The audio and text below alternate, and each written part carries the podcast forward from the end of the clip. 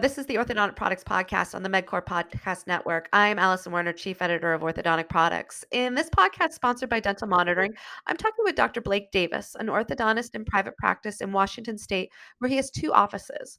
We're going to talk about remote monitoring and the role it plays in practice growth and how it fits into the digital workflow of today's orthodontic practice. Dr. Davis, thanks for joining me. Thanks for having me. I appreciate it. Yeah. Well, so let's get started. Can you tell me a bit about your practice and how long have you been practicing now? Sure. So, about three years ago, I became a fully digital practice. Uh, that was mm. obviously a big decision, a purposeful decision, intentional decision that was made, and something that really changed the way that patients experience treatment now in my practice and the way my team experiences taking care of them. I started a practice in 2014 so we're getting close to 10 years here as an orthodontist.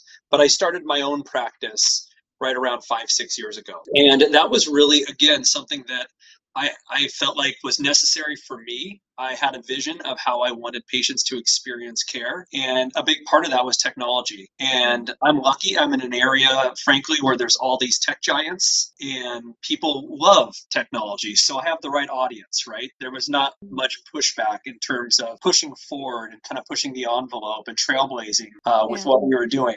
But when I made the decision to both do aligners and braces in a customized fashion with digital design and a digital workflow, that that really felt like a big leap. And so mm-hmm. it was then leveraging all that with dental monitoring, with remote monitoring, that allowed me to create what I've now created today, which is uh, a practice where we don't see nearly as many patients in the day. Uh, mm-hmm. Our team has not grown in over four years in terms of numbers, um, but our practice has seen huge growth in terms of production and starts uh, as well as volume. And so it's been a really fun ride. I love this conversation because it changed my life and my family's life forever, and um, something I'm really, really happy to share and talk about. Okay. So when you were starting that digital practice five years ago, and that's, we're going to talk about when you um, implemented dental monitoring, which is only about three years ago. So when you started out five years ago, what did being a digital practice actually mean in practice? What what were those steps? Yeah, I mean, as you know, at that time we didn't have all the options with treatment that we do today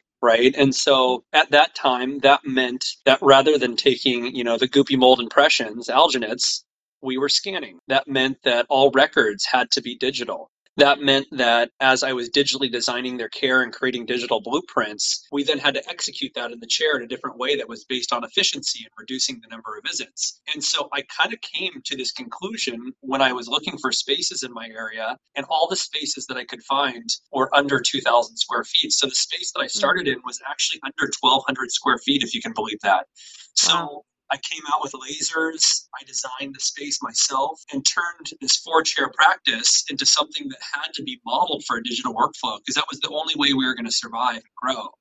And so, you know, some of it was intentional, some of it was because I was forced to in terms of the space that I had. And so I really kept pushing and talking to friends in terms of finding a better way with fixed appliances like brackets as well. And it wasn't until I used a system like Lightforce that I really was mm. freed up to have the exact same digital workflow, whether it was braces or Invisalign, and then leveraging dental monitoring was really that next big step. At, like you said about three years ago, that allowed me to just grow and exponentially grow and change my capacity uh, for my practice. Okay. And so when you implemented dental monitoring, and you actually implemented it in the later part of 2020. So, you know, just a reminder in case our listeners forgot, the pandemic started around March and, you know, we had closures for orthodontic offices for you know about a month and a half there you actually didn't implement it till later that year so i'm curious what was that experience what were you how were you managing patients before you had implemented dental monitoring and how did you know that that was the moment that you really needed to make that step and implement it you know, I got to a point where I just needed the AI. Uh, I mm-hmm. was using a remote monitoring system. We had created an app um, for our practice for patients to scan in. Uh, okay. That really helped us as our clinic was shut down during the pandemic. But it wasn't good enough. You know, when I had the free time during the pandemic to see my virtual patients go through the virtual scans, it worked. Um, mm-hmm. But I had the time. You know, once we came out of the pandemic, people were eager to get back into care and continue the care that they'd already started. And so, really, that meant I had to rely on something other than just myself reviewing all these photos and reviewing these scans. And the only way I could do that was with using the AI that had been created with you know dental monitoring. And so for me, that that threshold number was about 50 patients, 60 patients that we were remotely monitoring. Um, today, we're close to a thousand patients that we're monitoring okay. um, in terms of the volume. And so, you know, I just realized I couldn't do it without having these systems set up in a way in which I didn't have to be present or micromanaging the system all the time. And so that was really the point that I just realized I had to. I had no choice. Uh, we were mm. growing at a rate in which um, it wasn't possible for me to continue just, you know, looking in on all the checks even after hiring somebody, I still couldn't do it, or you know, mm. assigning somebody as an assistant to do that. So we just got too busy, and and that was a good thing, right? That's a good problem to have, and, and yeah. something that just kind of forced us to keep pushing in the direction of monitoring both aligners and braces in our practice. Okay, and so when you started with dental monitoring, were you using it for both modalities, aligners and brackets? And were you did you start with a small group and then expand out, or did you go all in? So I was given some sage advice from a few people who are already using dental monitoring. And so we went all in. And I would recommend to to everyone who's thinking about it that that's the only way you can really use it um, because when you look at practices it's all about your model right and you have to understand your model so my model might be different from someone else's model in some mm-hmm. other part of the country right um, my space is different my rent is different my fixed cost and if and that's a big issue is you have to understand the real big fixed costs in your practice and your model overhead is your staff wages and benefits mm-hmm and then the rent that you pay, right? And so that yeah. structure looks different in different areas. And so we have very inflated costs here where I live. Um, we're outside of Seattle in Kirkland and Redmond, and these are some of the most you know affluent areas of our entire country. And uh-huh. so i'm not in a situation where i can have 20 employees in my practice and that doesn't really make sense right? So it was really critical that in order to continue to grow but maintain a fixed cost structure that made sense for me that we just continue to do everything with remote monitoring. Okay. So when you you talked about how you needed this to grow what are you looking at to what data are you points are you looking at to tell if a product like dental or actually how do you what data points are you looking at to make to know that dental monitoring is helping you grow or facilitating that growth? Sure so I think there's um, a few ways to look at this. And the three that I would bring up are number one, your value per visit. Because I think once you start to look at practice, look at your practice model in terms of the value that each visit brings, you're going to totally change the way you think about taking care of your patients and redesign all your systems or processes for taking, you know, for your for care, essentially. The second one, which is a common one that we talk about, is the amount of revenue that you generate per employee right, for full time employee. I think that's important because as you look at that, you understand that you need to keep increasing that number, especially right now. And to do that, you need to keep empowering your team in a way in which you kind of turn the people who are the stars into superstars and then the average players into to stars or really quality teammates. And that's what things like dental monitoring do or digital design do because it takes away a lot of the guesswork or some of these um, almost now antiquated skills that a lot of our clinicians had for years and years, in which they were so well trained and they probably could have diagnosed and treated like a lot of us docs. Um, but now we don't have people or employees coming in where they're going to stay for 25, 30 years routinely, right? I feel like a long term employee in our practice these days is three to five years. And so, um, you know, we have to be looking at what kind of revenue we're generating per employee and it has to increase. And then lastly, and the obvious one is starts, right? That's your production. And I think that's just an easy consumable and digestible metric because it allows you to look at okay how many starts am i generating per month per location you know per doctor however it breaks down in each person's practice. So the way i really look at it with dental monitoring is i've basically added one employee to my practice and that's dental monitoring. It's like a my ai employee and that's about what i pay a year for it is like the amount i would pay for an employee. But it allows me to increase my practice capacity such that i get about three to four more digital chairs in a day. So that's three to four less clinicians or assistants that i hire. And then on top of that, it allows us to manage the inflow or the influx of new patients in a way in which I don't have to hire a second TC. So with my numbers, you would assume that we'd have to have two TCs. We actually just have one who is a full-time TC. So really when I break it down, we're adding one AI employee as opposed to hiring about five or six physical employees. Related to that, you know, that staffing question, um, you mentioned before you were using dental monitoring to kind of manage the patients that you did have, especially during that pandemic period, you had an employee who was helping you what kind of staff do you have how does how do you manage dental monitoring and you know the the the um the data you're getting from patients? How do you manage that amongst your staff? Do you have a dedicated person? How much time are you spending? How does that break down for you?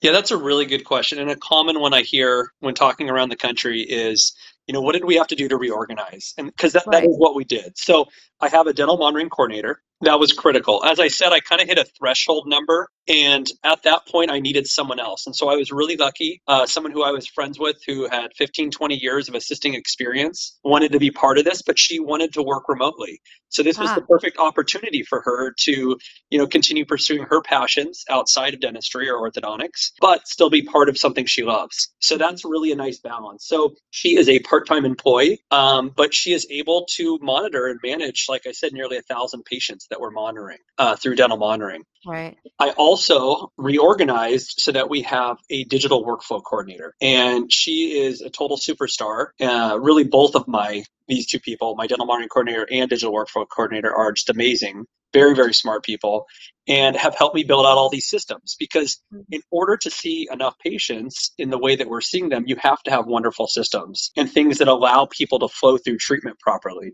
And so okay we built out all these workflows um, that really allow us to take my digital design, our customized appliances, and execute. And so, um, you know, that that was really really critical for us was to turn these employees that were doing something else into something that we needed now as a digital practice.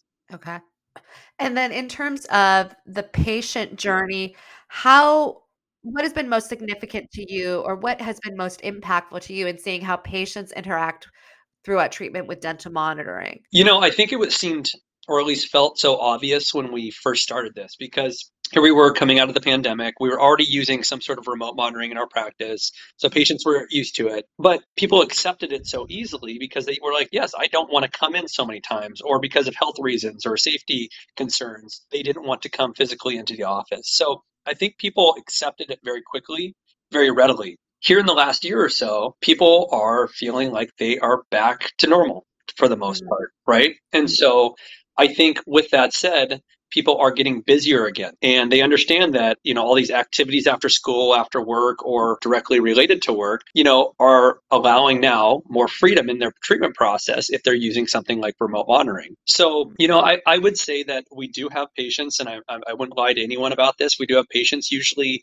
these are patients over 75 um, who decide to not use dental monitoring, but the okay. majority of our patients consistently use it and use it well and rely on it because what they understand is because we have this great dental monitoring coordinator who gives them great feedback, does videos, encourages them along the way. We have this wonderful system in place that really allows them to see their progress it actually has helped them to reduce the amount of time they're in treatment, come in for fewer appointments, and get outcomes now that they're thrilled about. I have a, a number of friends who are dentists in the area who texted me and they're like, I can't believe you didn't show me this. And I'm like, what are you talking about? Mm-hmm. And they're like, my patient's showing me how their teeth are getting aligned and straightened on this app on their phone. And I was like, oh, yeah, that's dental monitoring. And they're like, this is amazing. I can't stop watching this. Like, it almost creates this sense of obsession. Like, wow, I can't believe this is happening for me, you know, the way I wanted it to, and in a way in which I don't have to come in every four weeks to see right. an orthodontist. So many of our patients are coming in between 12 to 24 weeks at a time, um, whether that's braces or Invisalign. And so okay. um, we have many patients who um, aren't easy, straightforward class one crowding care where they're getting treated out in, you know, 13, 14 months and they came in five times total. Okay. And and that for them is value because they're busy yeah. people with very important jobs in my area, most of the time, both parents work um, and are employed, the dual income houses. Right. And so the parents are really, really busy, whether that means, you know, for their own treatment or that means for their children. So they understand the value here.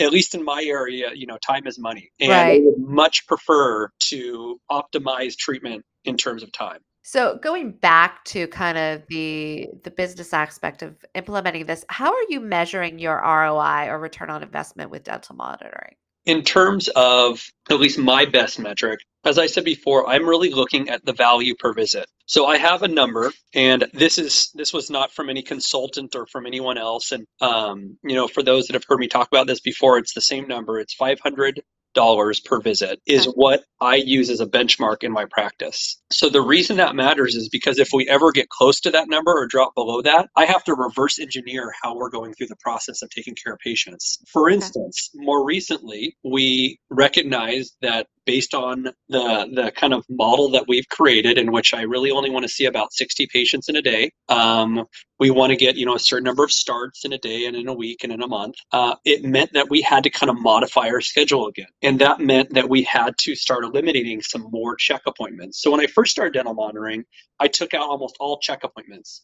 So think of like an elastic check or a bite Yeah. check or an aligner check Right. wipe those out. That was that took my my schedule from you know 80 plus down to 60 right away. And um, in terms of what we're seeing now, I've had to go back and eliminate a few more checks, and that has meant that we are now designing everything in a customized fashion and using you know product that allows us to eliminate about two appointments for some of our appliances and that has helped us get back down to the number that we want and also the value per visit that I want. Because the way I run that number is I wipe out all the exams and then I count every other visit and that includes all observation all recall retainer checks everything because we want to be incentivized to do things as efficiently as possible whether that's in a recall program or in retention. And then I take my production right what we're what we're doing and I, I, I divide out the number of visits and so that's where we get that 500 plus and that's what's really critical. And i think if people really started to look at this number and started to say okay how how if i'm below that how do i create a situation in my practice or design a model that actually allows me to achieve that? It would change everything that they do. They would work fewer days. They would see fewer patients. They would earn more in terms of their their revenue and bottom line. And i think they'd actually have happier patients and happier happier team members because these are all things that are not just based on money. They're based on quality of life too and that's what's really critical i know a lot of people that want to you know it's about spending more time with your family that is one great way you can use that time a lot of people are Yeah. saying hey i now have the capacity to see double the number of patients because of this so you know those are the different ways you can look at this and what's right for one person might not be right for another Well, my next question was going to be, uh, you know, I was curious, do you believe your greatest ROI is quantitative or, or qualitative? And you kind of talked about that there. For me it's absolutely qualitative. Um, my kids are at an age where um, i want to be part of their day to day part of their lives. Um, i want to be present you know with my wife and she owns her own business too. And you know we couldn't do any of these things if we weren't a team. So um, me staying you know late all the time or you know seeing 100 plus patients in a day and being so exhausted that i don't even want to talk to my kids isn't an option. Right. um, and i know and i've talked to a lot of a lot of orthodontists who feel that way. They're just so burnt out so exhausted. There was this initial high coming back from the pandemic and Mhm. people were excited to get back in. And we saw this unprecedented growth in 2021 in a lot of practices and that was Mhm. because people were so liquid right Right. they hadn't gone on four or five vacations like they normally do, so they had the money to spend. So that that parent who'd been thinking about it now was ready to do Invisalign or do a clear aligner uh, treatment plan. And um, I, I think what's happened though is you're seeing a lot of people now all of a sudden we're back to more of a normal reality in terms of our day to day, and people are just total burnout. And um, you know that can mean many things for many different orthodontists. That might mean that they are going to retire earlier. That might mean they want to now join a group. That might mean they just are feeling done or they want to work fewer days. But if we don't change, we're not going to improve our lives. And so, yeah, for me, it's definitely qualitative because it's improving my life and um, my family's life. Okay. Um, you talked a little bit about this already about how dental monitoring has impacted patient access to care. But I'm curious, how has it impacted your organic referrals and your acceptance of treatment? You know, I don't know if I have um, any kind of metrics that would allow me to objectively give you an answer to that. Yeah. But my feeling is that, you know, the best way to market in any community is word of mouth. And the best way to market is to have that stamp of approval from those around you. And when, you know, not just one parent on the team, but two parents or three or four say, hey, this is where you should take your child or this is where you should go, I think that is what builds the value. And so um, from that standpoint, we do get a lot of feedback that you know the way we're doing it is different and for that reason people want to come see us and so um, you know I, I, don't know again i don't have an objective way to give you kind of an answer to that but i will yeah. say that subjectively speaking it's really about just building value in the community and i think people really believe that hey if you're valuing our time you're prioritizing the patient over you know just metrics in your practice and decisions are being made that way i think they understand and they see it and they see the passion that we have to help them to achieve their goals as well. So, um, yeah, I, I think it's it's that plus everything else that we do that mm-hmm. has really allowed us to grow that way. So you talked a little bit about how you can tell. You talked about that five hundred dollar threshold, um, but I'm curious. Was there a specific threshold when you started after you started using dental monitoring? where you um, started seeing and realizing the ROI that you really wanted to see? Was there a moment or was a point in time where you realized that? I would say it was probably about nine to 12 months into using dental monitoring. Okay because and, and, this sounds kind of kind of silly because a lot of people say that after three months they see their their schedule clearing up a little bit as you've got an uh-huh. appointment on demand you start to recognize that uh, two three weeks out your schedule's pretty light and then of course it's okay. filling up as you go uh-huh. but that happened for us probably you know within the first six months but okay. what totally changed was that as we started to open up our schedule we started to open up more opportunity to get people going and get people started and so we started almost in terms of just kind of this leap or this big jump. And and everyone who's been in practice and pays attention to numbers has looked at their starts and said, hey, like it's it looks like it's an ex- exponential you know increase right now. Um, and then all of a sudden we're plateauing or we've hit our saturation, right? And right. then all of a sudden you hit another leap, right? And so what happened was we really jumped at that point. And, you know, we jumped about 150%. And it was to the point where it had freed me up so much more to focus on all these other things that I needed to be looking at that it just really turned into a rocket ship. And that was the moment that, um, at least I felt like we were starting to see the real benefit or the real return on our investment. Because, you know, from the beginning, I felt like, again, like I said, I'd hired another employee. It was just an AI employee. Mm-hmm. Um, but now at this point, we were actually getting the return. And so so we really took a jump. Yeah, you're at this point you're about two plus years in. You're not quite at three. Um what do you think the lesson is? What's the lesson you take away with that that that those two years of experience on your belt with this kind of technology? Yeah we touched on one of them earlier uh, that being that you have to deep dive. You have to go all in. Um, there's no substitute for that. Otherwise you won't change your model and it's just a fun way to look at patients. Okay. Um, number two i would recommend doing it with aligners and with your fixed appliances and i would continue that beyond just braces braces. I would do that for um, appliances like expanders. I would do that for appliances that you feel like you can adequately assess and have enough oversight to take care of your patients properly. And once you start to do that, then you can start to build out more systems. And I don't think we're there yet with dental monitoring yet, but like your recall system. And you can actually start to market within dental monitoring to those kind of patients, right? right? The same thing can be said on the back end with retainers. If that's a goal in your practice to increase or drive more retainer volume you know and everyone's everyone's goals for their practice are a little bit different but the biggest thing of all of this that i would say alison is that uh-huh. you change your schedule so a lot of people i think start to deep dive but they don't change the way they actually care for their patients so what i mean by that is don't continue to see your patients with braces every eight weeks go 16 or do it on demand. Mm create systems with the way you do your aligner setups so that you strategically see them for one, two, or three appointments, and then otherwise they're just scanning. Yeah. Right. So I think what happens is people get locked into doing things in the ways they've traditionally done it for years and years, and that's uh-huh. just what they know. But you actually right. have to go back and rethink the whole system itself. And so if you do not invest the time and energy to kind of remodel your systems, it won't work. So I think that's where, and I was, we were at the AAO a few weeks ago, and uh, I was yeah. talking to a number of docs about this. And I think what might be a little bit misleading is if you just plug in with dental monitoring, that it's not gonna, like, you can't snap your fingers and start passing them out and start scanning patients and assume it's going to solve your problems for what right. you want. You actually have to do a lot of the work as well to uh-huh. reorganize uh-huh. your entire practice, maybe trim a little fat along the way, and also redo your scheduling and your workflows and your treatment plans. I want to go back. Um, you mentioned the fact that the reason you switched to you went to dental monitoring because it had the AI component. I'm curious to get your view on like, you know, the role of AI in orthodontics and, you know, where do you where has it taken you as an orthodontist and where do you think it's taking the profession? This is a great question. This is a global question right now, isn't it? Not just for orthodontists.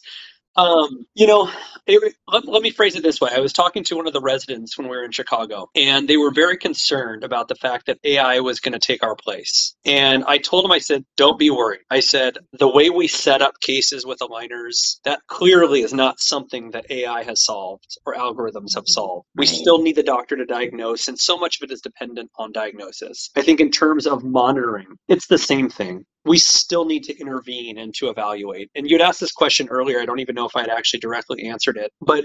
I still get involved with my dental monitoring coordinator throughout the week because there still has to be doctor oversight, right? Right. As an orthodontist, we are decision makers and we have to be quick with our decisions, but we still have to be the ones in charge that know what is the right decision, right? And so there is no substitute for the doctor, but there is a way to help AI support what we're doing. And I think as this continues to grow and we get more and more data, I think what we're going to find is that a lot of these things that were unknowns before, like for instance, biologically, when should you bring back your patient with braces? Like in residency you were probably trained that was every six to eight weeks or maybe right. even four weeks depending on which program you were in but who's to say it shouldn't be 24 weeks you have one wire the entire time you know what i mean so i think these are yeah. this, these are the data points and i think this is what's so special about dental monitoring is i look at it like an education piece too is that we're actually getting more and more information and of course they've they've um, revealed insights and all that great stuff right. that's yeah. helped me to actually change attachment design change staging and sequencing and all this information is actually actually making us better orthodontists. The other thing that I would say that has been lost in the last, you know, five, ten years is that a lot of the studies coming out of universities aren't being funded the same way. And so um, we aren't getting the data, the information, or the evidence, you might call it, that we need to make the right decisions in our practice. So oh, there's okay. still all these artifacts that exist in orthodontics because that anecdotally was what some older orthodontists said we should do, right? Right. But there's yeah. no real evidence. When you have a sample size of 20, how's that really helping you make a decision? Right. So when we have thousands and thousands and thousands of case examples that show you what's happening, how this is playing out biologically, what's the right thing for this patient, I think we're going to get it so much better. So if I was to answer your question most directly, I would say I think it's going to make us a lot better as doctors. And I think it's going to trim a lot of fat in our practices. And you're going to see people totally simplify the way that they actually move teeth. And um, I think that's what's going to probably change the most is we're going to get so much smarter about the way we take care of patients. You you already mentioned what was going to be my next question. It's the the the insights now that you can get with um, dental monitoring inside. What has been? You talked a little bit about attachments there. What what have you taken from your data? What is there anything that you've acted upon because of the data you've gathered about your own patients, your own practice over the last two years? Yep. So um, first thing first is attachment design, um, particularly with my maxillary lateral incisors my upper okay. twos, as well as some of the posterior attachments and, and the way we're using those. Uh, staging, that is really critical in terms of the way I've designed um, our aligner sequencing. In terms of brackets, uh, we're excluding almost all patients now uh, to the point where we're getting more freedom for tooth movement. In terms of the way in which we see patients with braces, our intervals have become customized. So it's not, hey, every eight weeks we see a back. It's dependent right. on where they're at in treatment with which wire and what we need to accomplish. English. Uh, so these are all things that have have changed a lot for what we do. Okay. It's also meant for me as I've looked at all these cases, and I'm even monitoring patients in elastics. Like take a class two patient, and you're seeing class two cases treat out when they wear their elastics properly, and then you study what actually happened, and you find that it, that actually wasn't that much different than some of these class two correctors um, that we were using and kind of complicating our treatment plans with. Okay. And so I've even changed things that way. So again, I've really simplified. The other thing that's happened as we've used customized appliances is we can control teeth so much better with so like, you know, fewer side effects along the way that you also recognize that you can do things very differently. So again, it's just simplifying the process so much more um, in terms of putting a lot more effort in on the front end with digital design and then simplifying the treatment process and then changing all these little things or systems along the way to uh, to tweak and make them better. So I'd say there's probably at least five or six things that have directly come out of insights uh, that I've changed. Well, we need to wrap it up shortly, but I wanted to ask you, kind of taking you know a global view of this and of the digital orthodontic practice. You know, most prac we'll say most practices today are using probably intraoral imaging. Um, what do you say to practices that need to take the next step? that are reluctant to go further with a digital practice. How does a digital practice really impact or can really change, grow, or accelerate their practice? Yeah, you know, one of my favorite lines in our practice is what's best for the patient is best for the practice. And really, all decisions that I've ever made since I started my practice have been based upon that. And so I think people have to understand what's best for the patient. And what's best for the patient is not to come in every four weeks, it, it's not to see the orthodontist 20 times during a routine treatment. It's actually to have lighter forces on the teeth go longer in between appointments, to dial in better outcomes because you're digitally designing everything. And frankly, Right. that is the case when you start to digital design is you become a better orthodontist that way. And then to actually be able to have a better culture or better feel and environment in your own space. And so for those people that are on the fence right now, I think I would just ask them, hey, like are you seeing too many patients per day to the point where you feel like you don't get a chance to actually talk to them and sit down at the chair and engage with the family that's there? Right. You feel like it's been a long time since you grew. Do you feel like at this point you're either fluctuating between, you know, growth or actually maybe even declining in terms of your production? And if so, are you finding yourself constantly grasping at straws with new marketing ploys, you know, trying to build new relationships that might not be there when really all you need to do is just take better care of your patients to grow. And so um, I think, you know, the pandemic was that strategic inflection point they talk about in business. Right. And for those that actually decided to invest in technology and modify their practice so they increased their lab bill but what they're paying in terms of staff wages, they're going to grow and they're going to explode. I think that the practices that continue to do the things the same way are going to come become the dinosaurs where they might actually go out of business. Um, I don't think you can continue to do things the same way. You know, take glasses. You're wearing them right now. I am too. We can see each other on the screen. You know, we want options. I, I, I don't want just two different options. I, I want to be able to customize the way I look. I want to customize what I wear. Look at sneakers now. You know, that that's a phenomenon. you know, people want to have a personalized approach to their care. And I think the most important relationship in a practice is between the doctor and the patient. And everything else just gets in the way, to be honest with you. So Yeah. if you can find a way to connect even at, you know, a closer, you know, however you want to say that, um, in, in improve that relationship, I think that then those are the things that you're going to see when you become a digital practice. Obviously, there's on the back end so many other benefits in terms of Yeah. your production, revenue, growth, you know, quality of life, you know, number of days you work, all that good stuff. But I think that if you do not change, you are going to go into a decline. And I already see mm-hmm. practices doing that. Well, Dr. Davis, thank you so much for talking with me today and sharing your experience with DentalMonitoring and also just, you know, what it means to have a digital practice today. So thank you so much for sharing your insight. I really appreciate it. Yeah, thanks for having me, Alison. Appreciate it. Great. And to our listeners, thanks for joining us for this episode. Be sure to subscribe to the MedQor Podcast Network to keep up with the latest orthodontic products podcast episodes and visit orthodonticproductsonline.com to keep up with the latest orthodontic industry news. Until next time, take care.